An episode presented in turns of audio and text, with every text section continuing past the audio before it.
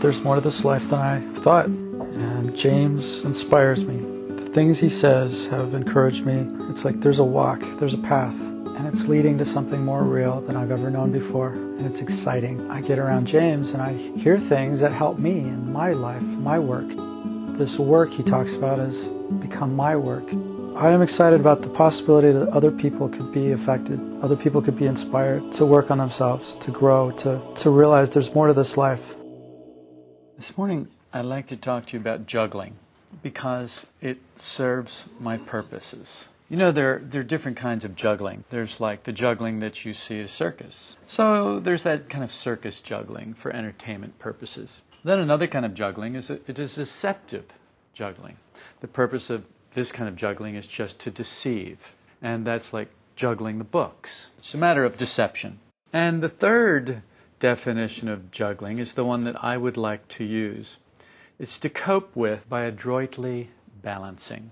Adroitly, for those of you who are English language challenged, means skillfully. So essentially, what I want to talk about is to cope with by skillfully balancing. As we observe ourselves, what we learn to do is juggle. And the reason we do this is because our level of being is characterized by many eyes. Well, when you've got more than one eye, more than three eyes, suddenly now you become a juggler. So we do this in the work in these three ways that I've already defined. One of the ways is we juggle for entertainment. You have any idea how many people listen to these podcasts for entertainment? Intellectual entertainment. That's all it is to them.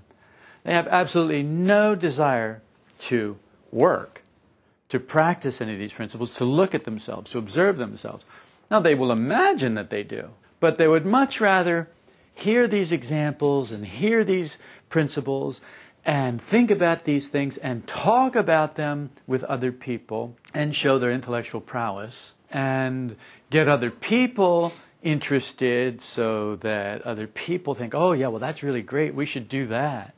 Let's do that. Let's get together. Uh, uh, we'll get together once a week and we'll listen to these podcasts and then we'll all talk about them. So what you have there is you have juggling. And you're, what you're doing is you're juggling the ideas, the principles. You're juggling the work and your life. And what is what it is a matter of doing is taking the work into your life, putting it into your system, just juggling it into your system, which moves us gently and easily right into the same one as juggling the books. In other words, deception. We start to deceive ourselves that because we can talk about these ideas, because we know about them, because we spend time listening and reading, because we spend time studying, because we give some kind of attention to these things, we begin to deceive ourselves into thinking that we are actually doing it, that we're actually doing something difficult that we're facing something in ourselves that we don't want to face, that we don't like to face. We'll talk more about this later because this is a, very deceptive part of us that we all come to in this work if we begin to apply it. You stick with the circus juggling, the strictly entertainment, you don't ever have to worry about getting deceptive about it. But if you do that long enough, you will start to get deceptive about it if you're not careful. And by being careful, I mean that you have to begin to skillfully balance what it is you've found. And as I said, we'll talk a little bit more about that later. So here we are. We find that our level of being is characterized by many eyes. We have no real I. No real I means we have no connection of eyes. If you don't have a real I, you've got all these eyes, and they're all running wild. There's nothing to direct them. There's no real I to say, you go here, you go there, you do this, you do that. So they're pretty much scattered doing whatever they want to do, whatever they find to do. And that moves right into the contradiction of eyes. So we have no real I, which leads us to no connection of eyes. And then when we have no connection of eyes, you have this I who wants to do this. Well, I want to cook dinner. You have other eyes that say, no, I want to cook dinner. Now you have contradiction of eyes. So you have the gardener and the chauffeur who both want to cook dinner now. That happens to be the contradiction of eyes. And unless we have something that we can use to deal with this contradiction, so we see, for example, well, gee, you know, I'm really, I'm really a nice person. Really a nice guy. You know, I don't, I don't really want to hurt anybody. The other day I was talking to someone in, in the group and I said, well, did you talk to so and so? They said, no. And I said, why is that? They said, well, because blah, blah, blah, and blah, blah, blah. And I said, okay, well, are you going to talk to him? Yes, I'm going to do that. And so they did. And, and I asked them, I followed up and I said, well, what went up? Well, I was the one with the problem. Oh, really? And of course, this does not mean that the other person doesn't have a problem. All this means is that I did not acknowledge the fact that I am not a nice person, that I judge other people, that I hold other people to account that I will not hold myself to, that I throw other people out of my life if they don't do what I want them to do. I'm not a nice person. I'm saying it a lot nicer than she did about herself. Because that's her job to talk about herself however she chooses to. If she chooses to label herself in this way or label this I in this way or that way, that's her business, not my business. So what saves us from this madness of seeing I'm not a nice person, but I am a nice person.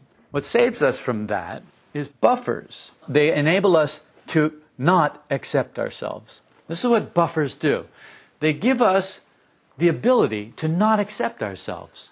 Yeah, I can tell by the look on your faces that you haven't thought about this before.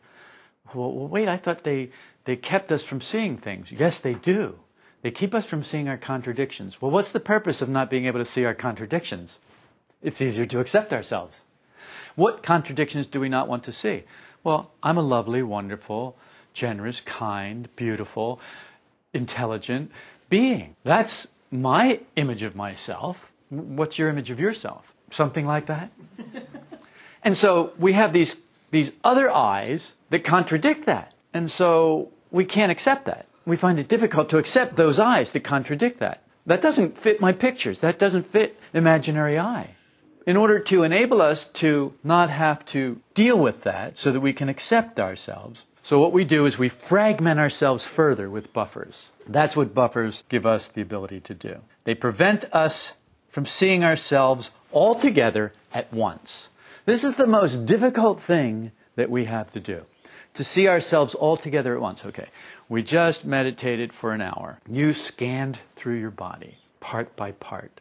Rarely do we ever feel our body all together at once. It happens. But you know how rare it is. You know how much meditation it takes to get to the point where you can feel your body, all the sensations in your body, inside and out, top to bottom, head to toe, all at once. We just aren't aware all at once. We're aware in bits and pieces. And then, only with great difficulty, with great force expended to direct our attention and not allow our minds to wander, not allow some noise or some feeling or whatever to drag us off into some train of thought we had no intention of ever going with. Buffers replace real conscience. Real conscience would enable us to see all sides of ourselves together. If we could see our, all sides of ourselves together, this would destroy false personality and imagination. False personality and imagination can't exist in the light. They can only exist in the darkness. If you could see everything that was there, false personality and imagination would instantly be destroyed the same way that darkness evaporates when lights are turned on. Where does it go? You walk into a dark room and, and, and you hit a light switch. Where does the darkness go? Did it move to some other room?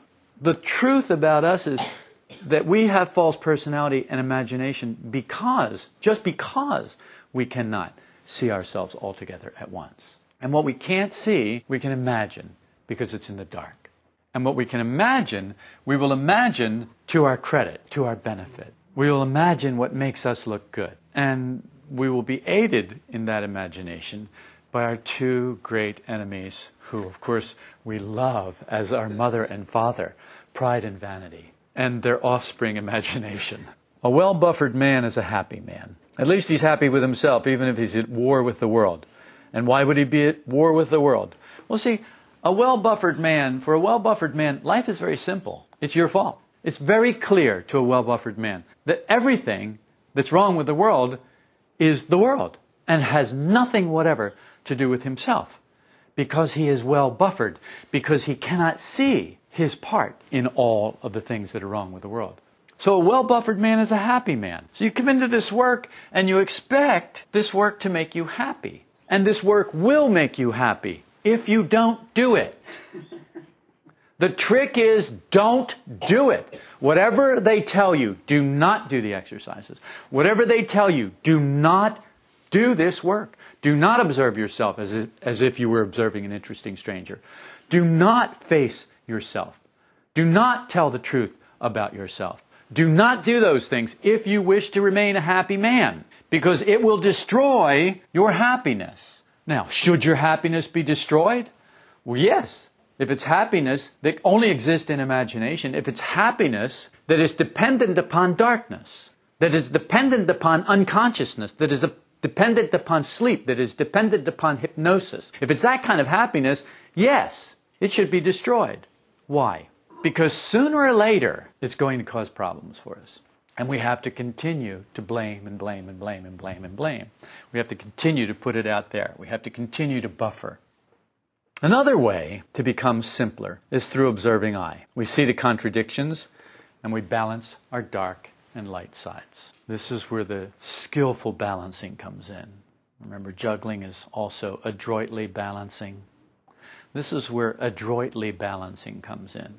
When you begin to see the good part of yourself, the light part of yourself, the wonderful part of yourself, but then you see the other part of yourself that is so contradictory to that. And what we do is we want to cling to the one and reject the other. But what we must do, according to this work, is consciously hold those two opposites at the same time. Now, this takes some skill. It's not easy to do that because we automatically, we mechanically cling to one and reject the other. So it takes some force to do that. It takes the force of consciousness. And the force of consciousness isn't something that comes in a Red Bull can. You can't get a double shot of consciousness at the 7 Eleven. You've got to develop it. You've got to gradually develop it. In the same way that you would gradually build muscles, you have to work out. But this kind of working out is different because you can't go to the gym and set a time apart and go to the gym and work out with this or with that. You can set a time apart and you can have a special place to work. But only so that you can learn the exercises, so that you can learn how to do it. And then you take it out into the world and you start to live it every day. A little bit every day, not a lot. Our estimation of ourselves is contradicted by uncritical self observation. So, if you don't want your estimation of yourself contradicted, do not uncritically observe yourself. If you want to be a happy, well buffered man, don't uncritically observe yourself. Critically observe yourself. If you critically observe yourself, you can stay happy. Because what you'll do after you critically observe yourself is you'll start to blame other people for the way you are. And you'll give up observing yourself very quickly if you're critical about it. Well, that's enough of that. I've had plenty of that. That's not doing me any good at all. That's really introspection. And that's a morbid thing. That's not what the work talks about when, they, when it talks about self observation when we uncritically observe ourselves, we begin to outgrow imaginary I the same way that a snake starts to outgrow its skin. Now, do you have any idea how uncomfortable it is for a snake to be bigger than its skin? Well, I can tell you how uncomfortable it is. It's very uncomfortable. Because what the snake will do is try and rub up against something, anything rough. It'll get itself in a position to rub up against something to get that skin peeled off. It will peel its own skin off which can't be that comfortable because the discomfort of outgrowing its skin is greater than the discomfort of peeling it off. This is how we grow. We get more uncomfortable where we are than where we might be. And so we're willing to take the risk. Through uncritical self observation, we push ourselves and push ourselves to this point of chaos, to this point of tension, to this point of stretching. It's like, I feel like I'm going to pop out of my skin. I feel like I'm going to pop out of myself. I feel like my head's going to split open. And a lot of people quit right there. Well, that's enough of that. This is obviously the wrong thing. This is obviously of the devil. This is obviously evil. This is obviously bad and wrong. Anything makes me feel this bad can't be good. And they quit. And when do they quit? Well, when it's darkest. And when is it going to dawn? Just when it's darkest. It's always darkest just before the dawn. And so just before the dawn, they quit. Let's not talk about them. Let's talk about us. How many times have you quit at the darkest time instead of hanging on to the dawn? Instead of working through to the dawn? I'll tell you how many times. Count my fingers. How many fingers do you see? Too many times. That's how many times you've done it. Too many times. And that's excellent counting, y'all. Excellent counting. You got them both right. How about that? Nobody said, Peace, brother. Nobody said, Victory, man. Everybody said two. That's good. We're on the same track here.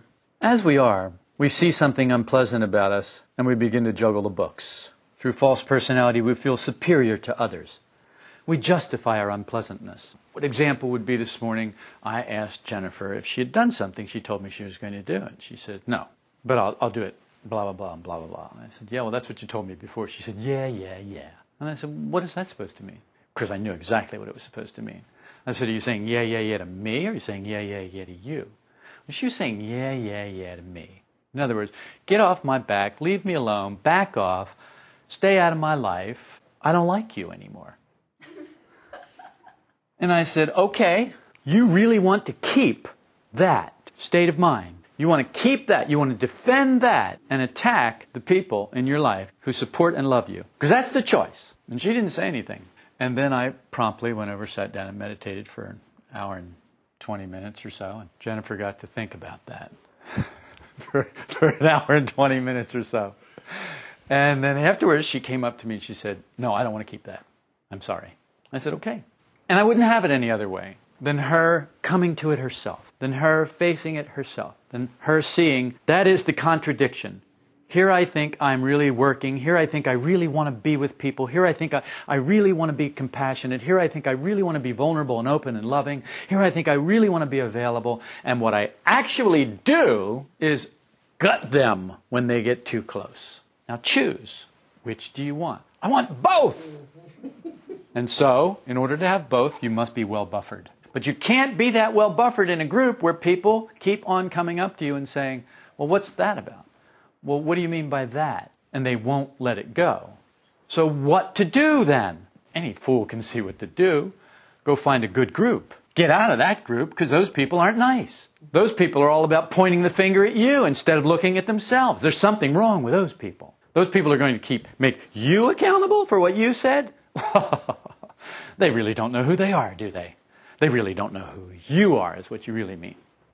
So this is what we do. Our estimation of ourselves is contradicted by uncritical self-observation. And so we outgrow imaginary I. And what do we do? We start to juggle the books. The unpleasantness makes us start to feel, I'm superior to you. Well, you have no right to say that to me. Who do you think you are? Well, I'm just in a bad mood, and you should back off and give me some space when you can see that I'm in a bad mood. I mean, it's not my fault that I'm in a bad mood. It's never our fault. This is what well buffered people behave like. Does sound familiar? Does anyone feeling well buffered? Okay, good. I like to check every once in a while and see if I'm with the right group. The problem is, we're not superior. We're the same. We look at other people and we think we're superior to them. I work harder than you do. I'm more awake than you are. I spend more time meditating. I spend more time reading. I spend more time studying. I spend more time exercising. And it's paid off. I am better than you. You can't see what you're like, but I can see what I'm like, and that makes me better. It makes me more conscious. That's what we do. But we're not superior. We're not better. We're the same. And that's a bitter pill. We don't like that pill. That sticks right here in our throat. It doesn't get very far down. We are like the moon to ourselves. The moon from the earth only shows us one side. It's always the same side. For thousands of years, people have been looking at the, for generations, people have been looking at the moon, drawing pictures of the moon, taking photographs of the moon, studying the moon. But they've only been able to study one side, the side that is in the light. What light? The light reflected from the sun. So the sunlight bounces off the moon, and we see that surface. But because the way the moon moves and the way the earth moves, it's always showing us just that one side. So it's like a face off. And this is what we do. We face ourselves in the same way. We look at the moon, which is our idea of ourselves, imaginary I, just this bright, beautiful, romantic thing in the sky, high above everything else, the brightest light in the night sky. oh, isn't it lovely? And it makes us lunatics. we go crazy with self love and self adoration. Oh, look at how beautiful I am. Look at how high I am. Look at how much brighter I am than all the other lights in the sky. We don't actually say this to ourselves most of the time, but sometimes we do. We see only one side while the other remains in darkness. Uncritical self observation forms in us observing I. And that observing I then grows around it work memory. This enables us to walk around our being. In other words, this enables us to kind of walk around the moon and see the dark side of what we have been looking at the light side the whole time. There's a whole other side to the moon that we have not seen because we haven't been able to change our position. But uncritical self observation gives us an observing I that can then orbit what we are and begin to move all around what we actually are and begin to see what has heretofore been in darkness. It's not a pleasant thing. And if we approach it the way the work tells us to approach it, we can adroitly balance what we find there. If we don't approach it the way the work tells us to approach it, we will crash and burn. We will fall out of orbit. And when we re enter the Earth's atmosphere, we will burn up. So, this is why it's important to practice self observation the way the work says to practice it. We'll see that there's nothing of which we may be accused that isn't true to some extent. Have you ever noticed somebody accuses you of something, man, it just gets under your skin? It's like, that one is going too far. Because that's the thing that you haven't been able to accept about yourself. No, that's the thing that's not in me. That's the thing that I already conquered. And now they're trying to hold me to my past. Now they're trying to, to crucify me over the things that I did 10 years ago. And it's just not true because I've overcome those things. Right. I can tell. I can tell by the violence with which you defend yourself. That is always the mark of a man who has really understood his place in the great ray of creation his nothingness, that violent self defense. Yeah, I'm being sarcastic, facetious. So, what's the good news? Here's the good news once a buffer has been removed, once it's been destroyed, it can't ever reform itself. Isn't that great news? like, oh, yes! You mean every time that I just get, I can, if I can get rid of just one buffer, it can never regrow. It's like seeing the Virgin Mary on a Cinnabon. you know, once you see the Virgin Mary on a Cinnabon, Cinnabons are never the same after that. I know. Did I really use that as an example? I'm going to hell, right? I can, I can see it now. Once you have seen, once you have brought something into the light, once you've seen it, you can't not see it. Once you've really seen it, once you've really understood something, once you've really gained it, it's really yours. You don't have to worry about it anymore. You don't have to cling to it. It's yours. A buffer's not going to regrow there. It's not going to regrow itself in that, in that place. Besides, there are lots of other things for you to see about yourself. You don't have to worry about that, that little thing. But that's the good news, and I, I, I thought that was something I'd like to share with you. We can't feel our nothingness without accepting the other side of the moon, the other side of this circle, the other side of ourselves, the dark side. You're never going to feel your nothingness unless you can see all of you. If you only see the bright side, the light side, the good side, the imaginary side, you'll never feel your nothingness.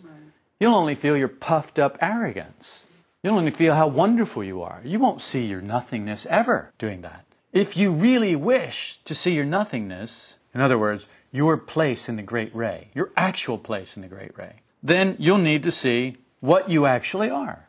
We must begin to make a seal between the work eyes and the mechanical eyes in us. Because this is the only way that we're going to be able to see these mechanical eyes, is if we have a seal between the work eyes and the mechanical eyes. Now, a seal is not necessarily a wall of separation, as I've said before. It's a seal. It keeps us from being contaminated. For example, um, the other day I went to uh, the doctor's and he put on rubber gloves. And the rubber gloves acted like a seal so that my blood wouldn't contaminate his blood, or his blood wouldn't contaminate my blood, or, or his whatever was on his hands wouldn't contaminate whatever part of me he touched. But yet he still touched me. So there was not a wall between us, but there was a seal between us. So I'm using this example so that you get the idea of the difference. And all I'm talking about is the idea. I just want you to get the idea. This is not to be taken literally. This is just to help you find this jumping off point. Where you can leap into the abyss of the unknown, where you can abandon yourself to your own ignorance and your own nothingness, and let yourself, in free fall, find out who you really are. As the fear and the, and the anxiety and all the false of you is kind of separated from you in this free fall, you have the opportunity to find out who you really are. Okay, so how do we do this? How do we make this seal? Well, mechanical talking, bad mouthing, gossip, things like that can't be worked against until we've accepted our being. How can you accept your being if all that you see of your being is only half of it? Or some part of it, just some part of it. And of course, it's always the, the, the bright side of the moon. It's never the dark side. We always see and accept the bright side.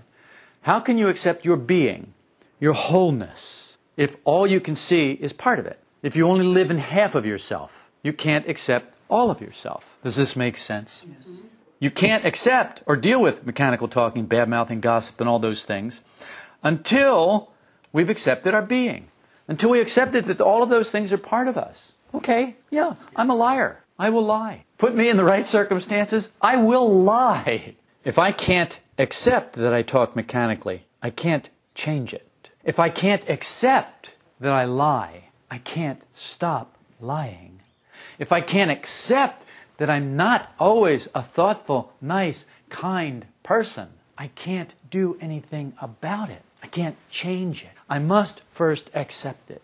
So we must first accept these things about ourselves. And this is our work in the beginning. And this is our work for a long, long time. Accepting the things that we have systematically, brilliantly, industriously hidden on the dark side of ourselves. Not only must we find them, we must be willing to accept them. And this is where Christianity has fallen short. The self flagellation. This is where I see the work falls short too, because people fall short here. We want to kill the beast. We want to crush it, kill it, make it die, stop it. No. It will become passive, but it's still a part of you. It's just not the part of you that's in control. It's not the part of you that dominates. It's not the part of you that makes the decisions anymore. It's now the part of you that takes orders.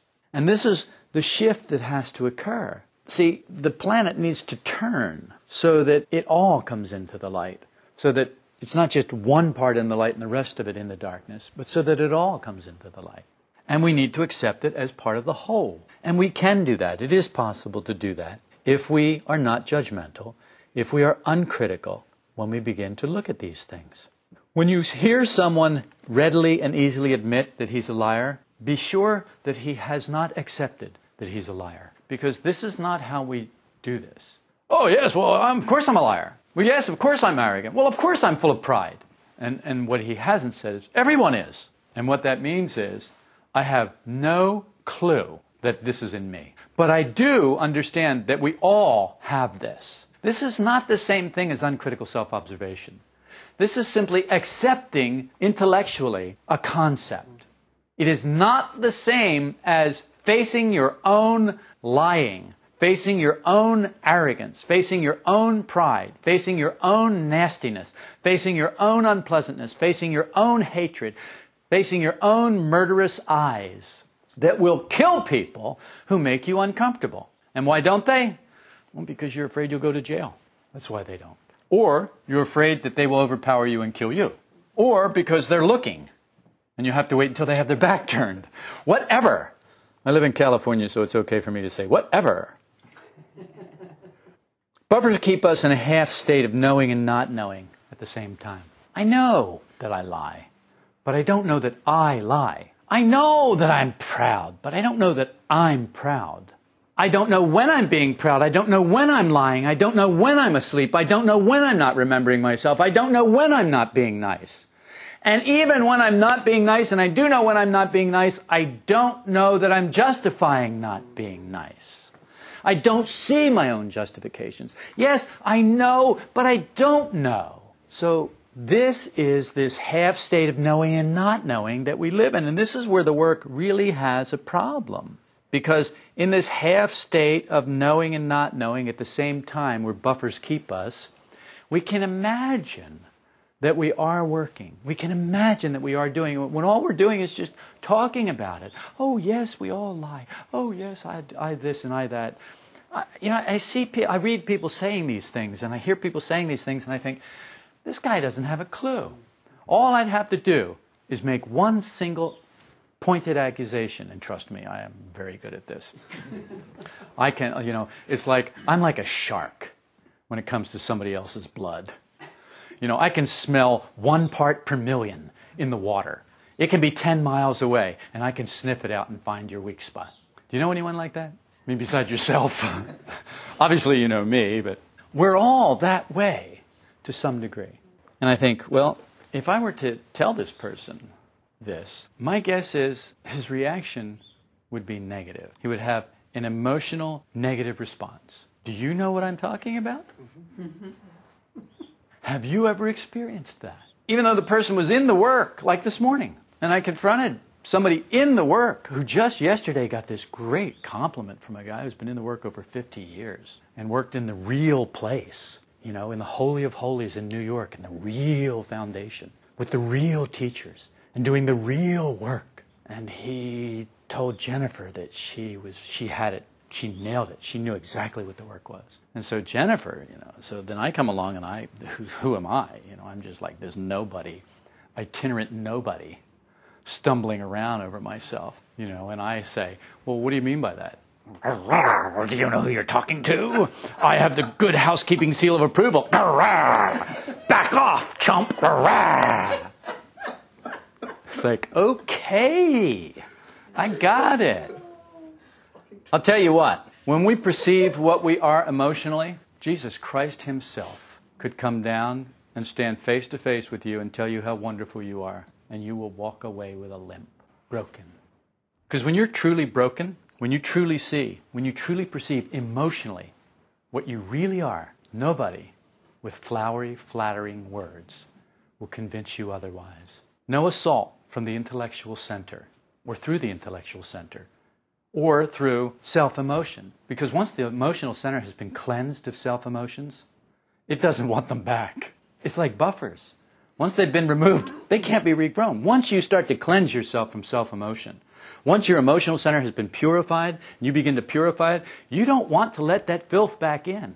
And so people come along offering it to you. No, thank you. Your gift can remain with you. I don't want it. The problem of the work is how to awaken the emotional center. When the emotional center is awakened, the context of your entire life changes. The context of you changes. When, you, when the emotional center has been awakened and you start to flush out the self emotions that have deadened it and kept it putrid and stagnant, just turning on itself constantly, how wonderful I am, how glorious I am, how good I am, blah, blah, blah, self emotions. When that starts to be washed out, the whole context of who you are begins to change. You don't see yourself as you saw yourself anymore. Self emotions are taken out of the picture. You, you begin to see who you really are. And that's when you start walking with a limp. That's when you become broken bread and poured out wine. When we see emotionally, we see that we don't really remember ourselves. When we see emotionally, we see that we lie. When we see emotionally, we see that we talk mechanically. When we see emotionally, we see we pretend to work on ourselves. Test it. Notice how you are when you're accused. Do you squirm? Do you wriggle like a fish out of water? Do you flop? Do you somehow start to justify yourself? If you do that, you're testing it, then what you're seeing is you can't accept the accusation. If you can't accept the accusation, you have not seen it in you. If you have not seen it in you, you have not done the work. What is the work? To increase consciousness. To increase consciousness of what? How wonderful you are? No, you don't need any more consciousness of that. That's called imagination, imaginary I. What you need is to see who and what you actually are. And that is the purpose of this work, to increase your consciousness of yourself. And once you increase your consciousness of yourself, accept yourself. And you know, if you're not busy judging everyone else and with everything that's wrong with them, when you find that in yourself, it'll be a whole lot easier to accept it.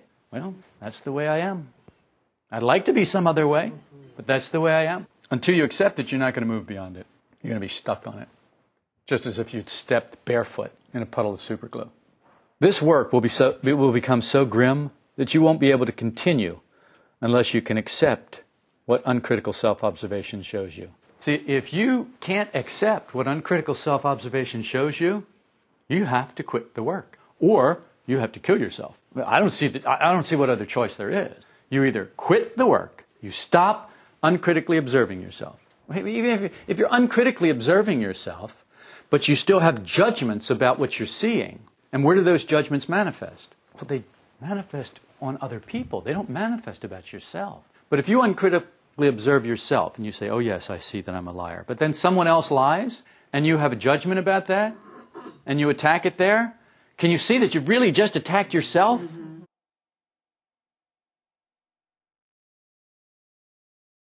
Mm-hmm. it's like this whole big thing about cults. You know, this guy's a cult leader. I was reading something the other day. This guy's a cult leader. He's in the pejorative sense and blah, blah, blah, blah. I know. I was in this cult for 16 years. Really? What were you doing for 16 years? I was following this cult leader. I was totally deceived by him. It had nothing to do with me. I, I was the innocent bystander. I was taken advantage of by this horrible person. Don't even sell that crap to me because I'm not buying it. I'm not buying finger pointing. I'm not buying making other people wrong. I'm not buying being a victim. I'm not buying these things, so I don't care how you package them. I can sniff them out through the packaging. I'm not buying it because I know that it exists in me. I'm a great cult leader. Now, because I know that, I don't have to be that. The people that worry me are the ones who don't know that they, they, they have the potential. I am a very charismatic character. I understand that people get devoted to me and infatuated with me. And so I keep that right there in front of me. And so you will feel the point of that from time to time when you get too close in the wrong way. I won't allow it. It's too expensive for me and for you. It's when we don't see that about ourselves that we have a problem with it. Acceptance destroys the personality and the imagination about oneself. When you start to accept what's there, personality, false personality begins to evaporate. Your imagination of yourself begins to evaporate. Real self-observation must take the place of imaginary self-observation.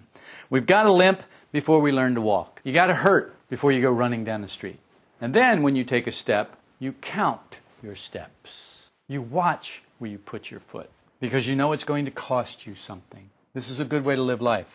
We forget the world is full of sleeping people. We forget that nothing can go right, but we keep trying to fix it rather than awaken. You see, the problem with the world being asleep is it's not outside of us. This is inside of us. We, you, I are asleep. We are asleep. It's not they are asleep. We are asleep. This hypnotic sleep is in us. We've got to awaken to ourselves. And this work shows us how.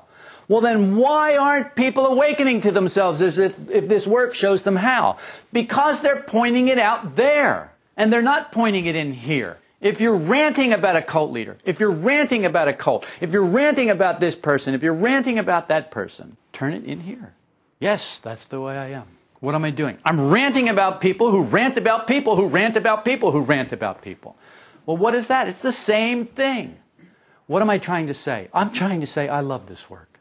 And I love the people who have come to a place where they too begin to value and love this work. And I want to say to all of us, look, let's just wake ourselves up. Let's stop worrying about the old wicked world and let's start to wake ourselves up. Let's stop talking about all the ideas and let's start applying them to ourselves. False personality constantly feeds us on self emotions. There's plenty of food to go around. It all begins with self observation. We have to see that we're not what we thought we were. Personality has to become passive so that essence can grow. When you accept every accusation and insult without a violent reaction, it's a laugh, isn't it? I can't even imagine that. Good. Can you accept some accusations and insults without a violent reaction? Have you noticed a difference? Okay, then we're making progress. Then let's keep our noses to the grindstone. Let's keep doing those things that made that change possible. We keep going with the uncritical self observation. When we can accept every accusation and insult without the violent reaction, we begin to understand the place from which this work can grow and produce the new man that we are trying to allow to come forth. I must become less. Parkinson must diminish. And this new man that the work is building in the womb of the workroom, this new man then will come forth. Notice what upsets you most violently. Notice what makes you the most indignant. Start to observe yourself there. We all love to observe ourselves in the areas where we're doing well. But what I'm asking you to do is start to observe yourself in the area that makes you most indignant, the area that gives you, gets you the most violent reaction. Start to observe yourself there. Understand that you must break before you mend.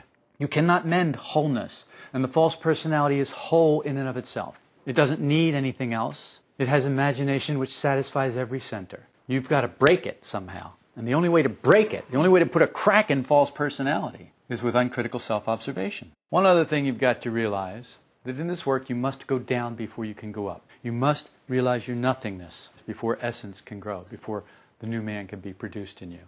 You've got to go down before you go up. You've got to break before you mend. So take heart. This is doable. You have verified this. No matter how many people around you are not doing it, it doesn't matter. If one person, and you are that one person, can apply uncritical self observation and begin to change the context of yourself, and if you have verified that you've been able to do that, then this work works. And if this work works, then work it. If it doesn't, find what does work.